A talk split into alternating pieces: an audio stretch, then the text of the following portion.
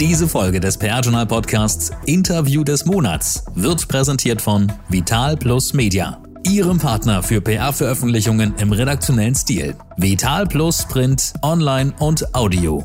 Im Web vitalplus.info. Es ist wieder Montag. Hier ist Gerrit Zienicke. Ich sage Hallo und begrüße euch zum PR-Journal Podcast Interview des Monats. Wie immer, einmal im Monat schnappt sich der Chefredakteur des PR-Journals Thomas Dillmann einen Gast und spricht mit ihm über ein Thema, das uns alle etwas angeht und uns auch aus kommunikativer Sicht beschäftigt.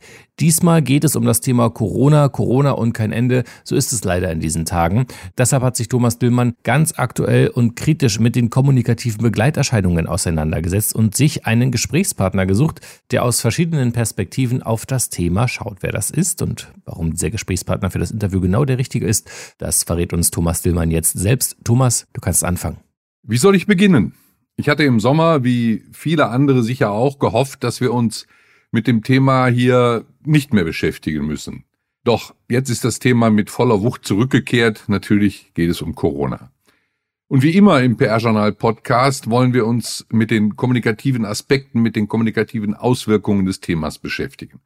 Aber ganz ehrlich, da weiß man aktuell fast gar nicht mehr, wo man anfangen, wo man aufhören soll. Die pandemische Lage ist zurück. Politiker, das unterstelle ich, wollen Abhilfe schaffen, verstricken sich aber in Widersprüche. Wissenschaftler haben eine klare Haltung zu vielen medizinischen Fragen, werden aber nicht ausreichend gehört. Viele Menschen in ganzen Landstrichen wollen das Thema nicht mehr hören und haben sich aus der Diskussion verabschiedet. Prominente Personen wie Schauspieler oder Fußballer irrlichtern durch das Geschehen, ohne, so meine Wahrnehmung, den Ernst der Lage wirklich erfasst zu haben. Alles Kommunikation? Sicher, All das hat immer auch eine starke Außenwirkungs- und damit auch Kommunikationskomponente. Was macht man da als Chefredakteur eines Fachmediums für PR und Kommunikation? Man holt sich kompetente Hilfe, um die Knoten der Kommunikationsstränge ein wenig zu entwirren und gemeinsam von der Seite auf das Geschehen zu schauen. Ganz herzlich begrüße ich daher Alexander Güttler als Gast im PR-Journal Podcast im November 2021. Hallo, Herr Güttler. Ja, vielen Dank. Freut mich, heute hier zu sein. Viele Hörerinnen und Hörer werden ihn kennen, aber dennoch möchte ich ihn kurz vorstellen. Alexander Güttler ist Gründer und Chef der Agenturgruppe Compassion, war unter anderem bei Curtis Kleves, er ist außerdem Diplomjournalist, Fachkaufmann für Marketing, ist seit 1999 als Dozent für verschiedene Universitäten tätig, unter anderem für die Westfälische Hochschule in Gelsenkirchen dort auch seit 2011 Honorarprofessor, war auch zu Beginn seiner Laufbahn auf Unternehmensseite tätig als Pressesprecher für den Weber-Konzern, heute Ehren. Ich denke, diese Vita alleine wäre schon einen Podcast wert, aber die ausführliche Vorstellung dient mir nur dazu, zu zeigen, dass Alexander Güttler zum Thema Corona genau der richtige Gesprächspartner ist. Denn auch hier gibt es zahlreiche Anknüpfungspunkte. Doch bevor wir da tiefer einsteigen, will ich erstmal fragen, Herr Güttler, wie bewerten Sie die aktuelle Situation? Vielleicht vor allem vor dem Hintergrund, dass Sie ja, wie ich weiß, selbst und ein Familienmitglied von Ihnen nach doppelter Impfung vor kurzem selbst erkrankt waren. Ja, insofern ist mir so manches wirklich ein Stück weit nicht erklärlich. Also völlig richtig. Meine kleine Tochter und ich hatten beide kürzlich Corona, sind beide doppelt geimpft. Sie zweimal. Ich hoffe nicht mit einem schlimmen Verlauf. Nein, es ging einigermaßen gut, allerdings hat es mich ganz schön flach gelegt. Das muss man wirklich sagen, trotz doppelter Impfung. Es ist absolut kein Spaß und man sollte das wirklich nicht unterschätzen. Das ist nicht, ho, ho, ho, ho, ich bin ja äh, Profisportler, ich merke gar nichts, ist alles symptomfrei. Also das symptomfrei mag das ein oder andere Mal sein. Ich kann nur sagen, ich habe es eher wie eine heftige Keule empfunden und bin sehr froh, dass ich nicht ins Krankenhaus musste. Das war die persönliche Sicht auf die Dinge. Das war die persönliche, würde mich allerdings genauso wie meine kleine Tochter, wie meine gesamte Familie, wir sind alle Söhne, Töchter, ähm, Opa äh, und so weiter, Schwiegertochter, allesamt doppelt geimpft. Und ich denke mal, das ist eine Frage in meinen Augen einfach von Verantwortung. Von gesellschaftlicher Solidarität. Absolut für mich und dafür bin ich ja im Internet schwer sogar als Faschist beschimpft worden. Ich halte Impfen für die gesellschaftliche Norm. Und ich würde mich wieder impfen und ich werde mich auch boostern lassen. Mein Vater, knappe 90, ist gerade geboostert worden. Wir müssen uns einfach mal eine einzige Zahl vergegenwärtigen. Gucken Sie mal, ähm, 27 ungeimpfte, ein Impfdurchbruch steht dem gegenüber. Wären wir schlicht so ziemlich alle in Deutschland heute geimpft, dann würden wir uns über den Lockdown diesen Winter und über Begrenzungen und über ein Teststäbchen in die Nase schieben, bevor ich essen gehen kann, nicht die geringsten Sorgen machen.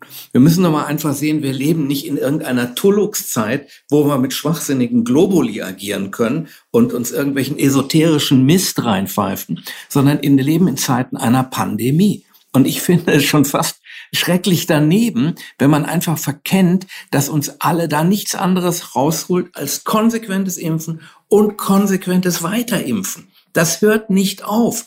Und das wird trotzdem, trotzdem mit Unsicherheiten einhergehen. Mit denen müssen wir dann leben. Aber ich sage mal nur bei einer Quote von 95 und dann nehmen wir mal 1 zu 27, was also den, die Gefährdung der Ungeimpften, der Geimpften angeht, dann ist das in meinen Augen etwas, wo die Entscheidung absolut glasklar ist. Und wer von den Menschen hier in Deutschland, Europa, in der Welt hat denn Bock auf den übernächsten Corona-Winter? wo dann vielleicht nochmal zehn Prozent sind, die völlig reichen, um uns wieder aus der Bahn zu werfen.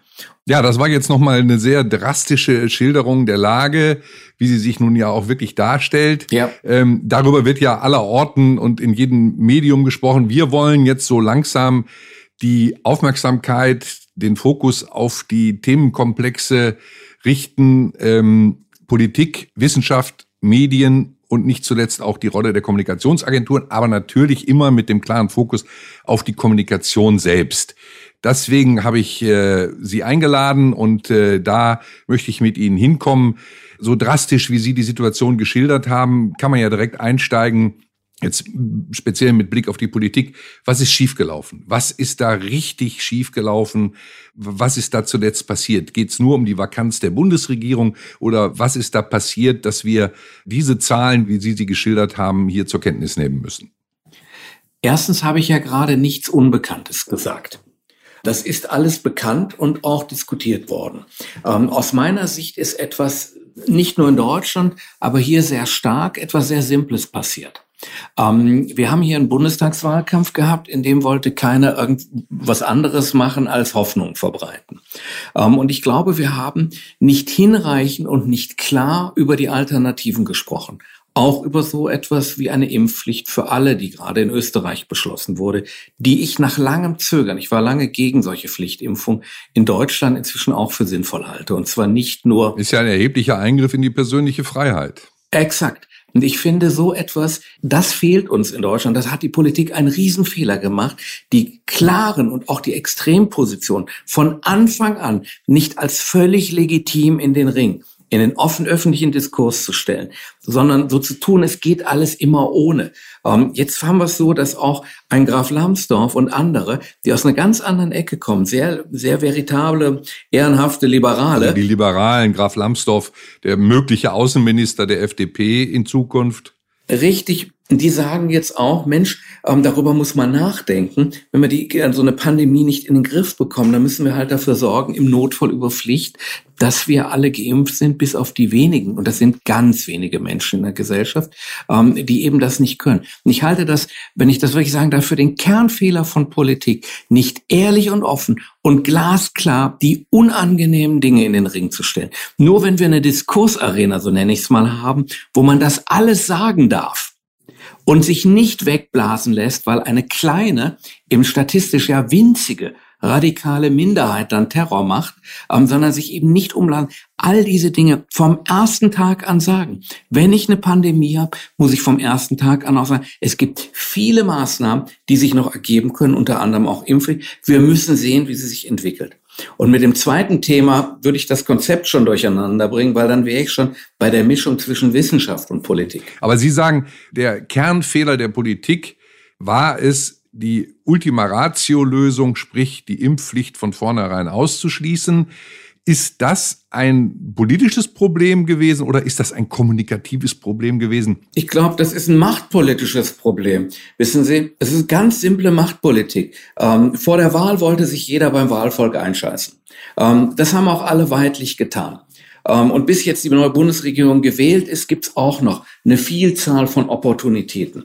Danach sind wir hoffentlich wieder handlungsaktiver. Und nochmal, ich halte es auch für einen Kardinalfehler unserer, ich sag's mal, Vollkasko-Politik in Deutschland, dass wir Probleme nicht hinreichend klar benennen und dass wir sofort zurückzucken, wenn uns eine radikale Minderheit angreift anstatt stehen zu bleiben und zu sagen, hey, auch noch die Sache Impfen. Natürlich ist Impfen kein Allheilmittel, aber momentan ist das einzig Vernünftige.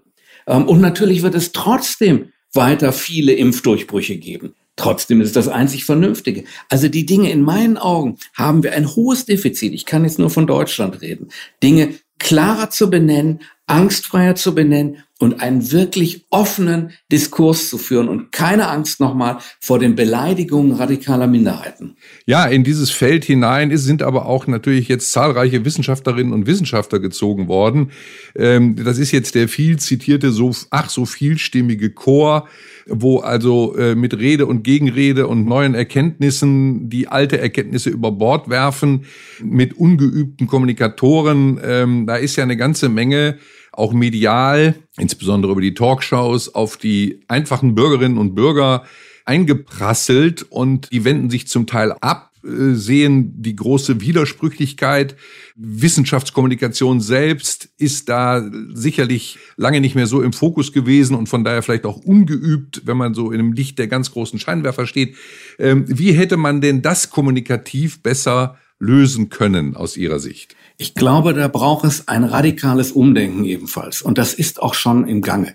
Wir müssen als Wissenschaftler, ich bin selber einer, wir müssen der Öffentlichkeit die Vorläufigkeit unseres Denken und Handelns erläutern und nicht drumherum reden. Wissenschaft lebt davon, dass sie vielstimmig ist, dass sie nicht eindeutig ist und dass sie sich ständig selber verifiziert und weiterentwickelt. Und ich glaube, es ist ein enormer Fehler von Forschungs- und Wissenschaftskommunikation, wenn man unter der Druck der Öffentlichkeit so tut, als habe man Wahrheiten. Haben wir nicht. Hatte auch die gesamte Corona-Forschung nicht, sondern man hatte immer einen und aus meiner Sicht sensationell guten Status und sensationell frühen guten Status, aber der wird nie perfekt sein siehe die Impfung. Und ich glaube, wir müssen die Bevölkerung uns alle daran gewöhnen, dass wir über Vorläufiges reden und dass eben es nicht so ist. Ich kann das absolut verstehen. Wir beide würden genauso als Privatmenschen denken. Wir wollen die Lösung so schnell wie möglich, eindeutig und sofort. Dies ist absoluter Unsinn. So funktioniert Wissenschaft nicht, hat es noch nie auf der ganzen Welt, sondern man entwickelt was und entwickelt es weiter. Das Ganze jetzt aber nochmal kommunikativ betrachtet, äh, wenn ich mal jetzt so 15, 16 Monate zurückspule, da sind ein Herr Drosten, ein Herr Streeck und ein Herr Kekulé und wie sie alle hießen oder heißen, sind da ja positioniert worden als die Heilsbringer, als diejenigen, die genau wissen, wo es lang geht. Die Politik hat sich zum Teil dahinter versteckt, hat aber die Anbahnen, die sich anbahnenden Konflikte nicht aufgelöst. Also da denke ich, sind doch ähm, eine ganze Reihe kommunikativer Fehler wirklich gemacht worden und die liegen nicht unbedingt bei den Wissenschaftlern selbst. Ähm, teils, teils. Ich teile absolut Ihre Meinung. Das war auch genau das Ergebnis von dem, was ich gesagt habe. Da haben wir keinen Dissens. Ähm, statt Heilsbringer auszuloben, hätte man sagen müssen, hier gibt's gute Ansätze, wir werden sehen, wie die funktionieren. Daran muss man sich gewöhnen. Wir leben in einer Zeit ständiger Unsicherheit, weil wir eine Massengesellschaft sind und weil eben es keine endgültigen Wahrheiten gibt. Und das sollte reichen, dass sich jeder impfen lässt. Ähm, also damit müssen wir einfach leben, dass wir Dinge tun, ohne die letzte Gewissheit zu haben. Ähm, und daran, wie gesagt, müssen wir uns kommunikativ gewöhnen. In der Vermarktung der Kollegen ähm, war mir das ehrlicherweise in der Kommunikation auch der Häuser selber zu viel absolute Wahrheit, zu viel Superstar. Ich glaube, dass wir ein bisschen mehr Demut in das Ganze reinbringen müssen und ein bisschen mehr die Menschen und uns alle dran gewöhnen. Das ist jetzt ein Status, der hat sich super schnell und sehr gut entwickelt. Mit dem leben wir jetzt. Jetzt müssen wir prüfen, wie der sich verändert und dafür werben, dass es kein nicht Schlimmes ist, wenn man sich damit ständig weiterentwickelt und ständig verändert, sondern dass es ein Prozess wird, der nicht zu absoluten Wahrheiten und Beschlüssen führt. Und ich glaube, dass sich Politik da durch falsche Kommunikation oft sehr, sehr selber unter Druck gesetzt hat. Es wurden klar ersichtliche Dinge nicht genannt, weil man sich nicht unbeliebt machen wollte. Und es wurde viel zu wenig auf die Vorläufigkeit des Dialogs hingewiesen. Aber das haben ja nachher die Wissenschaftler selbst versucht. Wenn ich an den viel zitierten Drosten-Podcast denke, der ja immer wieder in, in langen Folgen äh, versucht hat zu erklären, dass es eben genau, wie Sie gerade sagen, ein langer Weg, ein langer Prozess ist. Und trotzdem hatte ich das Gefühl, dass die Politik sich äh, hinter diesen Wissenschaftlern versteckt hat, sie an ihre Seite geholt hat und sie auch zum Teil ein bisschen vorgeführt hat. Wer hätte da Ihrer Meinung nach äh, kommunikativ gegensteuern müssen? Denn ich sag mal, wir sozusagen als einfache Menschen, die das sozusagen mit großer Aufmerksamkeit verfolgt haben, waren aber doch, wie ich finde, teilweise überfordert oder man hat uns überfordert. Absolut. Ich würde zwei, zwei hier jetzt sehen. In einem bin ich anderer Auffassung. Ich fand den Drosten-Podcast auch großes Kino. Da wurde vieles gut und sauber erklärt. Aber wir haben auf der gleichen Seite so etwas wie die Gangelt-Studie gehabt, die teilweise sehr unseriös vermarktet wurde. Dafür gab es dann auch eine Rüge des Deutschen Rats für Public Relations, ähm, weil da sogar Teile... Wir haben darüber berichtet, es geht um die Agentur Story Machine vom ehemaligen Bildchefredakteur Kai Diekmann. Genau, die sogar Teile versucht haben, sponsern zu lassen, später äh, ihre Aussagen, bevor es die Studie überhaupt erst gab. Also da sind komische Dinge passiert, kann man alles nachlesen. Ähm, also es ist beides passiert aus dem, aus dem Feld der Wissenschaft. Ähm, wobei ich dem Steg da jetzt nichts unterstellen möchte, keine Ahnung, wie weit er da involviert war. Ähm, Punkt zwei ist aber, wer wäre denn der sinnvolle Absender gewesen? Aus meiner Sicht ähm, in, in vorderster Linie erstmal auch Bundesregierung, auch Frau Merkel, klipp und klar zu sagen, Achtung, wird eine ziemlich üble Krise. Achtung, wird viele Sachen werden sich erst auf dem Wege erwägen. Wir können euch keine perfekte Sicherheit geben.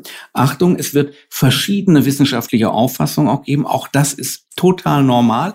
Und genau darin werden wir politische Entscheidungen treffen ähm, und die werden wir idealerweise auch prospektiv treffen.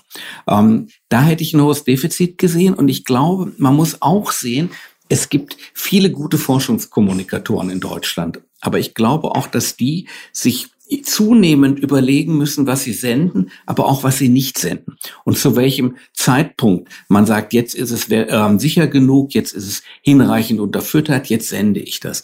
Also die es muss uns gelingen, auch in solchen Phasen ein Stück weit die Hektik daraus zu nehmen. Das bringt über überhaupt nichts. Und da muss es auch mal heißen, stopp, das zeichnet sich ab, aber das werden wir dann und dann und dann haben wir folgende Ergebnisse. Ähm, also ich glaube, dass ein ganz zentraler Steuerungspunkt war hier ganz sicher die Bundesregierung, war auch die Kanzlerin. Ähm, und natürlich hat sich da ganz viel dran orientiert. Und da habe ich ja gerade schon gesagt, hätte ich persönlich mir eine Kommunikation gewünscht, die sehr transparent, möglicherweise auch sehr hart und ehrlich ist ähm, und die von vornherein den Leuten klar macht, kein einfacher Weg, ein Weg mit vielen, vielen Vorläufigkeiten und damit müssen wir leben lernen. Das ist nun mal das Wesen einer solchen Pandemie. Ja, das hätte Frau Merkel ja durchaus auch offensiver machen können, weil zu diesem Zeitpunkt ja schon klar war, dass sie nicht zur Wiederwahl antritt und auch gerade als Wissenschaftlerin dort ja selbst noch offensiver hätte kommunizieren können, wobei sie ja schon die große Mahnerin immer war, wo andere schon wieder lockern wollten. Das wollen wir auch festhalten. Das ist wohl richtig. Ich glaube, dass wir hier etwas sehen, das ist aber meine persönliche Meinung, dass das föderale System in meinen Augen hier komplett versagt hat. Ähm, und dass die, dass die Strukturen auch, die in, in solchen Fällen brauchen wir, ähnlich vielleicht wie bei innerer Sicherheit etc., durchgängigere Bundesstrukturen, ähm, damit wirklich bundeseinheitlich gehandelt werden kann. Ich persönlich glaube, dass viel Energie in den Konferenzen der Ministerpräsidenten gelegen hat, ähm, die vielleicht für eine zentrale Steuerung für die Bürger viel ersichtlicher gewesen wäre.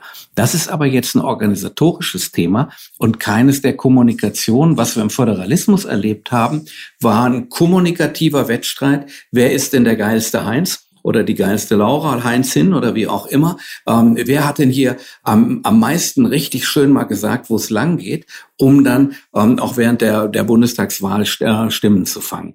Und das fand ich unschön. Okay, also hier ganz klar die Defizite des Föderalismus nochmal herausgearbeitet, die dann eben in diesen Ministerpräsidentenkonferenzen dann äh, zu Überbietungswettbewerben geführt haben zu Überbietungs- und ehrlicherweise zu kaum Handlung. Das war ja auch faszinierend, ähm, dass sehr oft wahnsinnig viel gefordert wurde und man hat den starken Mann oder die starke Frau auf der Straße oder auch vor den Mikrofonen gegeben. Aber in den gleichen Ländern ist nahezu nichts geschehen in dem Moment. Und das fand ich schon spannend. Da scheinen ja unsere österreichischen Kollegen gerade so ein bisschen konsequenter zu handeln, die jetzt erstmal Lockdown machen und dann Impfpflicht einführen. Ja, bei denen ist der Druck aber auch noch ungleich größer, prozentual betrachtet. Ja, ganz klar. Der ist erheblich größer. Ich glaube, dass wir hier auch etwas haben, warum es bei uns auch so viel esoterische und Spinnerdiskussionen gibt. Ganz einfach, wir haben ein im Verhältnis zu Europa und zur Welt immer noch sehr, sehr gutes Gesundheitswesen mit sehr vielen Intensivbetten. Und da ist es halt leicht,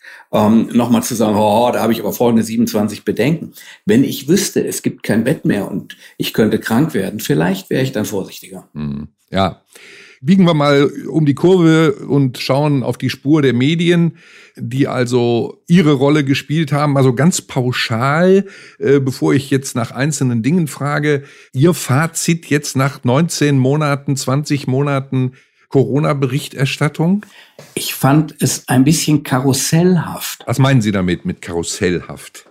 Äh, wenn ich an so etwas wie Bildzeitung beispielsweise denke, mein, mein beliebtestes Boulevardmedium, vielleicht ist das das Wesen des Boulevards, aber ähm, gibt es zu viele Einschränkungen, dann wird die, die Freiheit des Bürgers mit Füßen getreten und es gibt eine Riesenkampagne dagegen. Ähm, kommt Corona mit Macht zurück, dann heißt es, warum hat es keine Einschränkungen gegeben? Ja, das hat Stefan Niggemeier ja deutlich gemacht. Äh, dass, äh, ja, herrlicher Beitrag. Zitat von Übermedien, ne? Er hat ja ganz klar gesagt, über Monate hat Bild gegen Maskenpflicht, Tests und Corona-Beschränkungen gewettert, sowie von Panikmache gesprochen. Nun prangert dasselbe Medium an, dass die Politik auf explodierende Corona-Fälle nicht vorbereitet ist, Tests und Maskenpflicht abgeschafft hat. Das war ja Niggemeier, der das so auf den Punkt gebracht hat. Und so war es ja auch.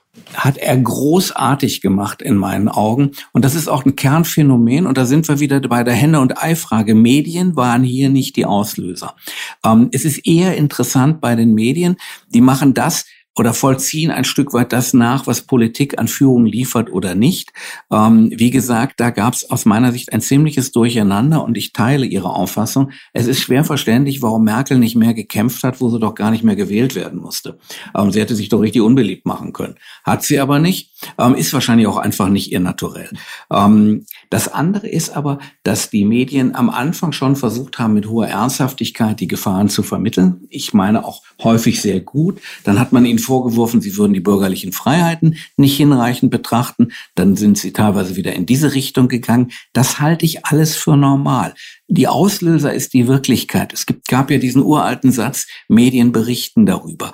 Da ist vieles auch heute noch dran. Spannender war, ähm, was sich in dem sogenannten Social-Bereich getan hat, also im, im digitalen Raum, wo ja diese Diskussion auch von Impfverweigerern, Reichsbürgern, also wo ganz kuriose Allianzen sich gegründet haben daneben liegende Allianzen, man kann sie, verzeihen Sie mir das Wort fast pervers nennen, ähm, da ist ja, hat ja nur ein Reichsbürger und ein Impfverweigerer, was haben die miteinander zu tun, ähm, die dann sich genauso verhalten wie die Amerikaner, nur dass sie nicht aufs Kapitol, ja. ähm, sondern in Berlin sich zusammenrotten. Ja. Ähm, also von daher, da haben wir ja im Grunde oft die gleichen Bilder erlebt. Da dürfen mhm. wir uns mhm. gar nicht groß jetzt über die Amis aufregen. Ähm, und da ist etwas geschehen, dass eine kleine Gruppe im Kern statistisch sogar eine sehr kleine Gruppe von Hardcore-Esoterikern, von Impfgegnern enorm Meinung gemacht hat und auch geschafft hat, dass man vor ihnen ein bisschen Angst hat. Und die haben sich restlos abgekoppelt von dem normalen medialen Dialog und haben ihre Parallelwelt geschaffen und haben mit ihren Parallelwelten oder Welt oder Welten so an den Rändern in viele Menschen, die vielleicht nur skeptisch sind, ähm, oder unentschlossen angefangen zu beeinflussen. Und das ist in meinen Augen gefährlich. Aber woran liegt das denn? Hat dieses, hat dieses Social Media Gebilde zu viel Gewicht bekommen? Dringen die klassischen Medien zu diesen Menschen einfach nicht mehr vor. Wie ist das zu erklären? Es betrifft ja äh, nicht nur Corona, sondern es gibt ja immer mehr kleinere Klientelgruppen, die sich so ihre eigene Wahrheit schaffen und sich dann aber auch nicht mehr ablenken lassen von vernünftiger, faktenorientierter, ausgewogener Berichterstattung. Ja, ein aus meiner Sicht extrem gefährliches und spannendes Phänomen weltweit. In Deutschland, großartiges Beispiel, was Sie gerade sagen, ähm, weil nach meinen Unterlagen haben wir ein ganz großes Feld, Das sind keine Impfgegner, das sind Skeptiker und Unentschlossene, die sehr wohl mit einer Vielzahl von Argumenten und auch Emotionen zu erreichen sind, die sich, die allerdings ernst genommen werden wollen. Die wollen nicht die moralische Keule hören, sondern die wollen im, im Notfall zum hundertsten Mal erklärt bekommen, warum ich nicht mit Unfruchtbarkeit rechnen muss, wenn ich mich mhm. impfen lasse. Dann muss man das auch zum hundertsten mhm. Mal erklären. Mhm. und das, das ist leider in Teilen nicht geschehen. Ähm, die, die, also man hat sie nicht ernst genug genommen. Man hat sie nicht ernst genug genommen und wie gesagt, nach unseren Untersuchungen ähm, haben wir da ganz, ganz viele in den unentschlossenen Skeptikern, die mit Abstand das Gros der aktuell Ungeimpften bilden. Es sind nicht die Impfgegner, die sehr dafür offen sind, dass man ihnen die Gefährlichkeit nochmal nahe bringt, dass man Details erklärt. Wie gesagt, das Thema Fruchtbarkeit hat eine Rolle gespielt, dass man, man nennt das so ein bisschen die Waage in den Köpfen, dass man ihnen sagt, klar, auch eine Impfung, nein, die ist kein hundertprozentiger Schutz. Ähm, das ist genauso, wie wir nie geglaubt haben, ein Kernkraftwerk ist ungefährlich. Ja, ja, es geht ja, immer um die Waage im Kopf, Erfolg und Bedrohung. Mhm. Und da ist viel zu wenig an dieser Stelle gearbeitet worden. Was wir aber damit nicht lösen, denken Sie auch an das Phänomen Rechtsradikale in Deutschland, dass es zum Teil sehr abgeschottete Communities gibt. Ja, ja. Ähm, und die versuchen halt die Unentschlossenen zu erreichen. Aber da, denke ich, brauchen wir dann auch Aufklärungskampagnen, die ganz bewusst, ob von Bundesregierung, ob von, ähm, auch von, von Medienzusammenschlüssen, die ganz bewusst sagen, okay, passt mal auf, Freunde, ich bin nicht eurer Meinung, aber ich nehme euch ernst. Ich nehme euch ernst und ich lasse mich darauf ein. Ja, das ist, das ist ja auch vielfach, ja genau, das ist ja vielfach auch in öffentlichen Diskussionen zum Ausdruck gekommen, dass man die von vornherein zu sehr stigmatisiert hat, als dass man sie ernst genommen hat. Das Bundesgesundheitsministerium hat noch mal genauer hingeguckt und hat jetzt Ende September, Anfang Oktober noch mal so eine Untersuchung bei den Ungeimpften gemacht und hat dann herausgefunden, dass 89 Prozent der Ungeimpften sagen, dass in den Medien einseitig über Corona berichtet wird. 79 Prozent sagen, das muss man sich mal wirklich vergegenwärtigen, dass die Grundrechtseingriffe durch die Corona-Beschränkungen schwerwiegender seien als die Gefahr durch das Virus und 68 Prozent von diesen befragten Ungeimpften glauben, dass Corona häufig nur ein Vorwand sei, um mehr staatliche Kontrolle zu erhalten. Aber diese Zahlen zeigen für mich, dass möglicherweise, wenn man es früher begonnen hätte, auf sie zuzugehen, etwas bewirkt worden wäre. Aber jetzt ist der Zug, glaube ich, abgefahren. In meinen Augen nicht. Ich kenne die Zahlen und denke darüber ganz genauso wie Sie. Ich glaube, das zeigt uns nur ganz brutal, wenn wir die Unentschlossenen gewinnen wollen, und das wollen wir ja. Und wenn wir nicht direkt zum Mittelzwang greifen, was ich für einen Mehrheitsentscheid in der Demokratie für legitim halte. Aber wenn wir sie gewinnen wollen, noch ohne Zwang, dann müssen wir uns auf sie einlassen. Und dann geht es eben nicht von oben herab. Und dann haben wir möglicherweise in der Ansprache eine Menge Fehler gemacht. Und wir beide können es uns auch, wenn uns jemand nur anschreit, du Depp, du Depp, du Depp, das musst du doch verstehen, dann werde ich nicht zuhören. Nee, dann fliegt die Tür zu, das ist klar. Wenn Sie mir aber sagen, pass mal auf, das ist Argument so und so, wir haben jetzt tatsächlich den Anstieg der, der Verstorbenen um so und so viel, ähm, ab dem ähm, auch der Schlechtwetterperiode und der ähm, dem Aufkommen dann der gesamten, gesamten ähm, Lungengeschichten wieder und der Erkältung, ist das das ideale Wohlfühlklima für auch Corona. Wir werden einen deutlichen haben, das führt dazu, dass und so weiter. Ähm, bin ich ganz anders bereit zuzuhören nach einer Untersuchung. Wir haben auch, ich habe hier eine Masterarbeit gerade vor mir liegen von einer exzellenten Studentin, Anna Päseler, die hat bei äh, Dr. Bresser Frohne und mir geschrieben und die hat das sehr schön herausgearbeitet in einer Vielzahl von Interviews, ähm, dass die, dass sehr, sehr viele gut erreichbar sind, wenn man sie ernst nimmt. Auch heute noch. Da gibt es eine Vielzahl von Bedenken, die man adressieren kann, den Nutzen nochmal betonen und dann am Ende auch Erfolg und Bedrohung und das ohne die Phrase mit Impfung schützt sicher. Nein, tut sie nicht. Bin ich ein Beispiel dafür, dass er das nicht mhm. tut. Ähm, aber sie ist besser als ohne. Dann sind wir aber ja schon praktisch bei der Rolle der Kommunikationsagenturen, die ja in vielfacher Weise beauftragt waren oder auch in Eigeninitiative agiert haben. Ich entsinne mich an die große Initiative von Fischer Appelt, Maske auf und durch, Initiative Deutschland gegen Corona. Es gibt ja diese große Twitter-Kampagne, Hashtag alles in den Arm aktuell. Da ist ja ganz viel passiert, aber offensichtlich nicht so viel, dass man damit durchgedrungen ist. Wie war es bei Ihnen? Denn Sie selbst haben ja in Ihrer Agentur, ich habe das ja angedeutet, schon sehr früh, schon im vergangenen Jahr mit einer Milieustudie, mit Veröffentlichungen in Ihrem Podcast und auch sogar mit einer selbst initiierten Kampagne, die Sie kostenlos interessierten Unternehmen für deren interne Kommunikation zur Verfügung gestellt haben, sehr viel gemacht. Sind Sie denn einerseits bei Ihnen damit durchgedrungen? Also ist das abgerufen worden? Ist das genutzt worden? Und der erste Teil der Frage nochmal, wie bewerten Sie denn die Kampagnen, die großen, die wirklich gefahren worden sind? Ich glaube, dass wir, dass wir alle zu sehr auf den moralischen Druck gesetzt haben. Wir auch. Übrigens, die Mechanikidee, die Internetkommunikation zu nutzen, hat super geklappt. Das Ding wurde wie geschnitten Brot abgefragt. Ja. Ähm, es war, es ist gigantisch gut gelaufen und sehr, sehr viel und bei ganz großen Namen und großen Unternehmen. Ähm, also das, glaube ich, ist auch die billigste Art, erstmal Kampagne zu machen, da was zur Verfügung zu stellen. Jetzt habe ich mir auch diese alles in Arm, das ist total lustig, wenn der Smudo sagt, er hat sich schon was ganz Schlimmeres eingeschmissen als so eine Impfung, dann lachen wir alle. Aber das, was ich versucht habe, ich bin ja auch immer für eine Provokation und für, einen, für eine humorvolle Werbung oder für einen vernünftigen Stopper. Aber ich glaube, wir müssen uns einfach darauf einlassen, jetzt nach den ganzen tiefen Interviews und nach den Zahlen, die Sie gerade vorgelesen haben, dass wir die, diese Restgruppe, die jetzt noch da ist, der Unentschlossenen und Skeptischen, dass wir die nicht über Humor bekommen und über nur über sozialen Druck, sondern dass wir mit denen nochmal diese Sachauseinandersetzung führen müssen, dass wir mit denen nochmal die ernst nehmen müssen, denen die verschiedenen Dinge nochmal zeigen und auch die Alternativen zeigen und auch das Unfertige zeigen und auch zeigen, dass es doch am Ende der einzige Weg raus aus der Pandemie ist. Und ich glaube, dass wir ähm, nicht so viel jetzt gewinnen, wenn wir noch die die siebte ähm, Fröhliche draufsetzen, wo dann coole Sprüche kommen, sondern dass wir eher jetzt nochmal einen deutlichen Schub, guck mal, ihr seht doch, was jetzt passiert ist. Wenn wir da raus wollen, schaut euch mal die Statistik an. Ich sag's nochmal, 1 zu 27, das ist eine Ansage bei 95 Prozent bis ähm, Geimpften ähm, und auch bei geimpften Kindern. Wie gesagt, meine 13-Jährige ist geimpft, das halte ich auch für sehr verantwortungsbewusst. Wenn wir das schaffen, dann haben wir weder einen Lockdown in den Schulen noch sonst wo und trotzdem werden wir dann eine große Zahl an Durchbrüchen haben. Aber wir müssen die Dinge ehrlicher sagen und diese Balance in den Köpfen aufmachen. Ja, das ist sicherlich sehr unausgewogen gewesen, weil man aber natürlich äh, den Eindruck hervorgerufen hat, dass mit der Impfung alles erledigt ist und wir dieses kommende Weihnachtsfest völlig unbeschwert feiern könnten. Das ist schon suggeriert worden, aber ähm, ja, und das das war ein Riesenfehler. Ähm, und ich glaube, wir müssen uns auf einen auf ein bisschen bodennäheren Dialog einladen. Darf ich einen Punkt noch sagen, ganz schnell? Bei den gesamten Impfgeneigten kam das ja alles großartig an. Wir haben für unsere eigenen Sachen auch nur Lob bekommen. Boah, klasse und passt doch genau und ist genau die richtige Haltung.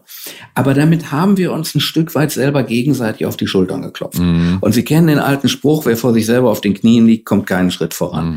Mhm. mhm. Ähm, was haben wir bei den Impfgegnern erreicht? Großes Gelächter. Ähm, und was haben wir bei den, bei den Skeptikern und Unentschlossenen erreicht? Irritation. Das eine schien selbstverständlich zu sein, selbstverständlich gut, und das andere schien selbstverständlich böse zu sein. Und da brauchen wir mehr Kommunikation in der Mitte, mehr ernst nehmen, mehr sich mit denen auseinandersetzen, kein von oben herab mehr. Also, ich höre hier eine gewisse Selbstkritik, weil sie dazu in der Lage sind, eben auch mal an die Seite zu treten und mal von der Seite drauf zu schauen. Diese Selbstkritik, die sie geäußert haben, beziehen sie auf die Arbeit der eigenen Agentur, sowohl als auch auf die Arbeit der anderen Agenturen. Das ist wohltuend zu hören. Wir haben jetzt das Thema von verschiedenen Seiten kurz angerissen, muss man ja fast schon sagen, bei der Komplexität. Nichtsdestotrotz haben wir versucht, die verschiedenen Komplexe zu behandeln. Ich möchte zur Schlussfrage kommen. Wie fällt denn Ihr Wunsch aus? Was muss sich jetzt ändern, damit wir jetzt gut durch diesen Winter kommen und vielleicht im nächsten Jahr es dann endlich schaffen, diese Pandemie hinter uns zu lassen? Was muss kommunikativ aus Ihrer Sicht jetzt geschehen? Ich würde gerne zwei Dinge wiederholen. Ich glaube, wir müssen in der gesamten Forschungs- und Pandemie- und Wissenschaftskommunikation ähm, deutlich machen, dass das Unfertige nicht schlecht ist und dass also das Vorläufige nicht schlecht ist. Wir müssen wirklich eine Lanze brechen für das Vorläufige und Unfertige und dass dies wesentlich besser ist als das Abwarten und dass sich das auch nicht ändern wird. Es wird immer ein Gegenargument geben, aber wir müssen auf die Balance, auf die Waage in den Köpfen der Menschen setzen. Und das ist ein anderer Ansatz und wir müssen in der in dem, im gesamten ist Feld, mühsamer. Der ist anstrengender. Der ist deutlich anstrengender. Ich persönlich, ich nehme mal ein Kanzlerwort, was ich sonst nicht mag. Ich halte ihn in seiner sehr anstrengenden Art fast für alternativlos, ähm, weil der Mensch wird sich nur ändern, wenn man ihn ernst nimmt. Und wir müssen diese Ernsthaftigkeit bringen. Und ich finde, wir sollten die bösen und die unangenehmen und die schlimmen Sachen auch ehrlicher diskutieren. Es gibt Tote, es ist berechtigt, über Impfpflicht zu reden ähm, und es ist berechtigt, dass legitime Demokratie auch diese Entscheidung trifft. Und wenn wir das hinkriegen, ehrlicher auf Augenhöhe, aber auch die Dinge benennen, wie sie sind, auch wenn sie nicht schön sind, dann glaube ich, haben wir eine Chance, uns über die Pandemie auch ein bisschen in unserer politischen Kultur weiterzuentwickeln. Lieber Herr Güttler, ich danke Ihnen für diese selbstkritischen, für diese offenen Worte, auch für die Anregungen, wie man die Kommunikation in Zukunft anders aufsetzen muss, also deutlich dialogorientierter, deutlich auch mit vielleicht dem Ansatz von Selbstzweifeln versehen, um eben die Tür für einen wirklichen Diskurs zu öffnen. Ich danke Ihnen für Ihre Zeit, ich danke Ihnen für diesen Ausblick und wünsche Ihnen und Ihrer Familie, dass Sie jetzt von weiteren Corona-Durchbrüchen verschont bleiben und äh, dass wir uns hoffentlich in einem halben Jahr vielleicht ganz anders und rückblickend über eine dann hinter uns liegende Pandemie unterhalten können. Vielen Dank, Herr Güttler. Das hoffe ich auch und vielen Dank für das Gespräch. Thomas Dillmann und Alexander Güttler, vielen Dank für das Interview. Wir hören uns ähm, wieder am 16.12. Ein bisschen früher als sonst ist es Weihnachten und wir wollen euch nicht in eurem Urlaub stören. Also unbedingt auf den Abo-Button drücken, aufs Herzchen, was auch immer ihr da gerade seht, damit ihr nichts mehr verpasst. Und bis dahin, bleibt bitte gesund. Ciao, bye bye, euer Gerrit. Diese Folge des PR-Journal Podcasts Interview des Monats wurde präsentiert von Vital Plus Media, Ihrem Partner für PR-Veröffentlichungen im redaktionellen Stil. Vital Plus Print, Online und Audio. Im Web vitalplus.info.